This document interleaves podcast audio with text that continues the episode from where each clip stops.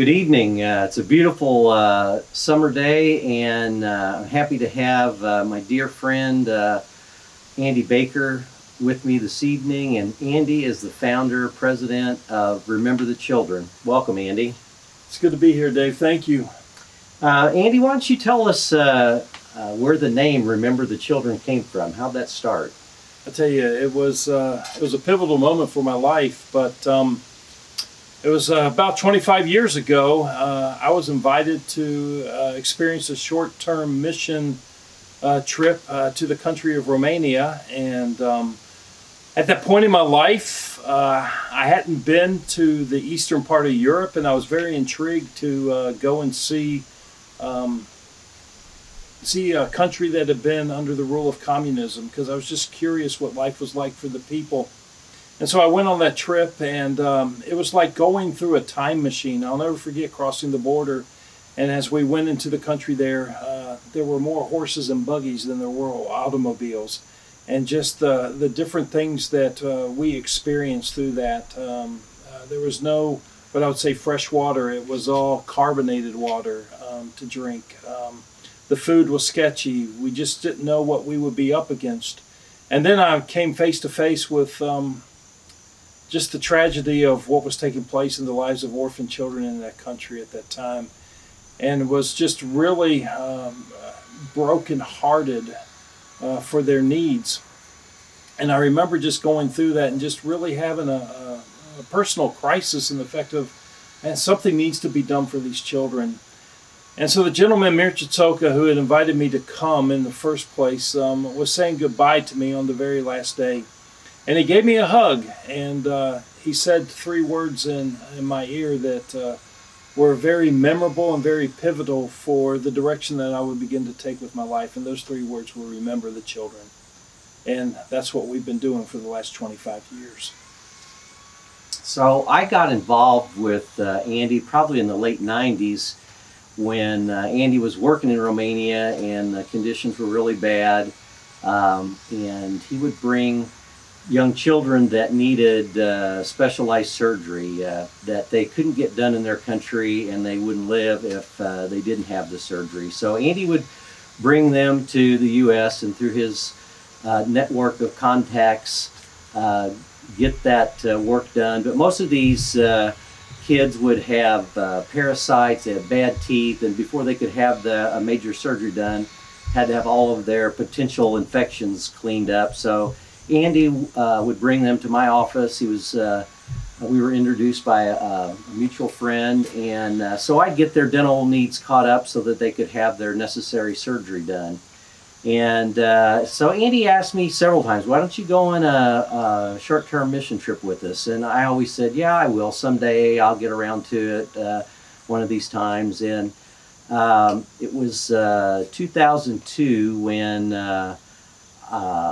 things kind of fell into place. Uh, there were just a number of things that happened that uh, uh, made it work so I could go on a trip easily. I had an associate join the practice. Uh, and uh, I can remember I had a minister in, in my office, and I was telling me how all these coincidences were falling into place. And uh, he said, God's not calling you to care for those kids, He's smacking you on the back of the head. You need to go and uh, uh, do this trip. So I, I went one time and uh, was uh, overwhelmed with uh, all the work that was needed, but it was very rewarding. And then over the years, uh, um, it's really been um, gratifying for me. one of the things when I would go to the, one of the Christian orphanages that Andy works with, that I go to each time I'm there, the kids would run up and give me a hug and say, "Our dentist is here." And uh, you know I'm the only dentist that they've ever had any contact with. So uh, anyway, makes you feel really good. And then uh, another uh, moment was uh, one of the uh, people that interpreted for me was a teenager, 12, 13 years old, and when she was in her early 20s, she sent me an invitation to her wedding.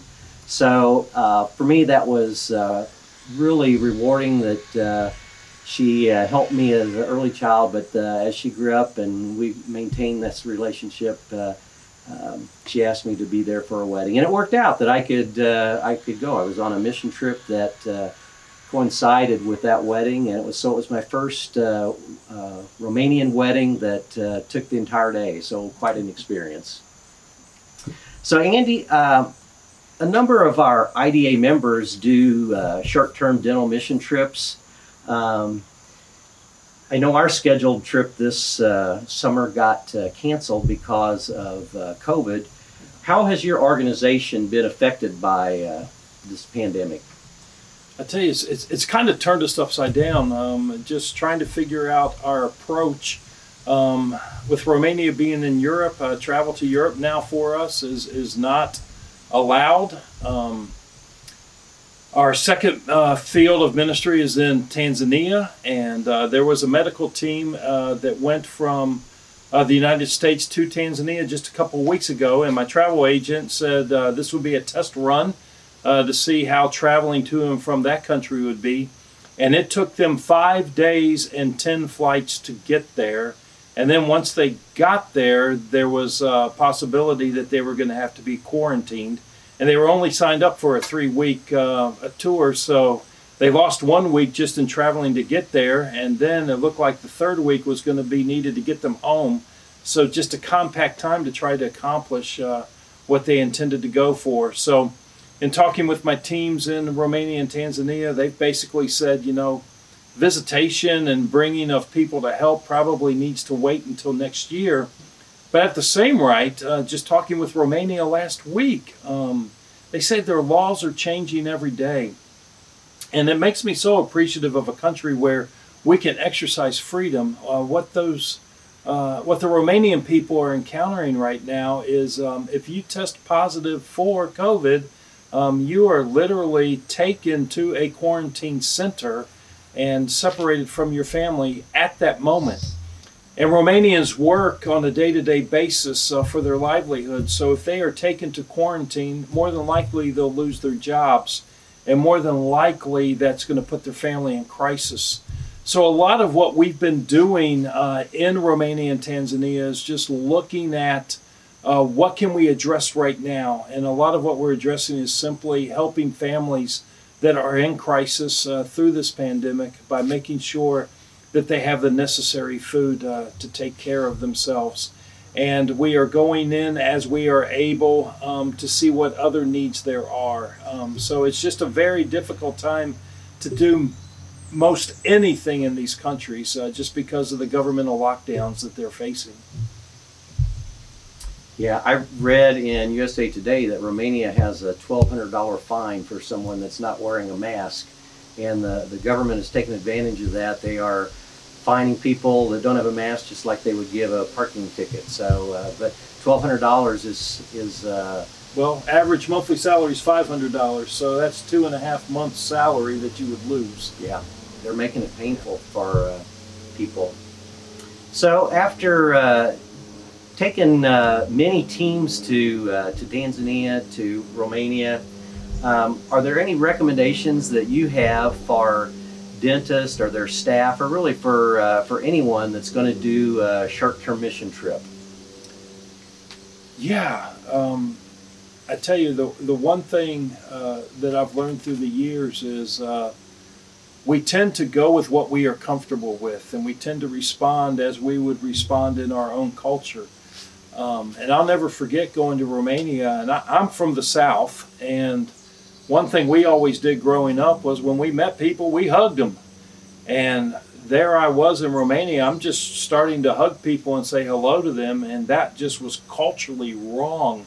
And so, what I learned, even uh, through the years, is to really begin to be culturally sensitive, to learn more about how they interact with people, to learn more about what their customs are, and and um, how you can kind of blend in and uh, and find yourself being accepted.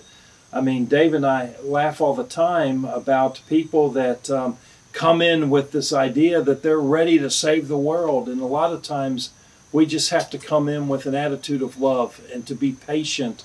Um, I'll never forget early on in my time in Romania, um, a dear friend to me uh, said when I was there with a group of Americans, Welcome to Romania. We might not do it the right way, but we do it the Romanian way. And that's always stuck with me because so many people have projected upon them how they should do things.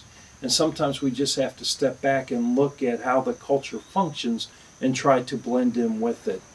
Also, be patient. Um, I know I, I, put Dave through a lot. Uh, uh, on his very first trip, we joke about it too. I put him in the back seat of a Volkswagen Scirocco uh, to drive him around town, and, and Dave's a pretty tall guy, and I can still see him trying to get in and out of that back seat um, as we would travel about the community to go to the clinics during that time. Also, just when you're confronted with things, uh, sometimes we want to do so much. We want to make it perfect. We want to help as much as we can and and sometimes we can only help uh, so far. And um, it's been amazing to me to watch Dave work, but especially in dentistry, just the extra care that he's been able to give to uh, some of the young people. I think it was on your very first trip. I'll never forget the young boy's name was Florine, and um, um, after they got done working on this young boy, he looked up at them and said, "I didn't know my teeth weren't supposed to hurt." And just to imagine, you know, a young person uh, going through their entire life with pain in their mouth and, and to have that addressed um, uh, was just a, a life-changing, transformative moment for that young that young man. But I think to go and to serve, the best the best advice I can give to you is to go with an open heart and a willingness to learn about a new culture, and just to look at how they live, experience how they live, enjoy the food, maybe even um, try on some of the, the native clothing that's there. You might want to take a, a shirt home that's native to the culture. They love when you try to embrace their way of life, but also try to pick up a little bit of the language because that's one thing um, that they love more than anything. When you try to speak to them in their heart language, it goes a long way. Thanks, Andy. I think uh, as dentists, sometimes we forget uh, the impact that we can make because we have a skill set that not everyone has, and yet it's so uh, it's needed so much, uh, especially in uh, poor countries. So um, we can make uh, a huge difference in the lives. To get someone out of pain so that they can go to work every day, or get a, a young person uh, out of pain or prevent them from getting into pain that's going to keep them from going to school and be a disruption for uh, family life. Um, I think we as Americans, uh, we have the attitude, you know, we have all the answers. We go over there and we throw money at something. We know how to fix it, and um, it's just it's so much better if you can go in and walk with the people and say, what are your needs, and how can we help you meet the needs and goals that you have, rather than us going in and uh, taking charge and telling, all right, here's what we're going to do. So, uh, a couple of the books that I've read that have been very helpful, and I, have read a lot since I've been in, uh, involved with Andy and his ministry, uh, Toxic Charity and When Helping Hurts, both speak to the issues that Andy and I have just uh, talked about. Yeah, when you when you say that too, Dave, I, I know to give a case and point to when people hear that title, "When Helping Hurts," how does helping hurt?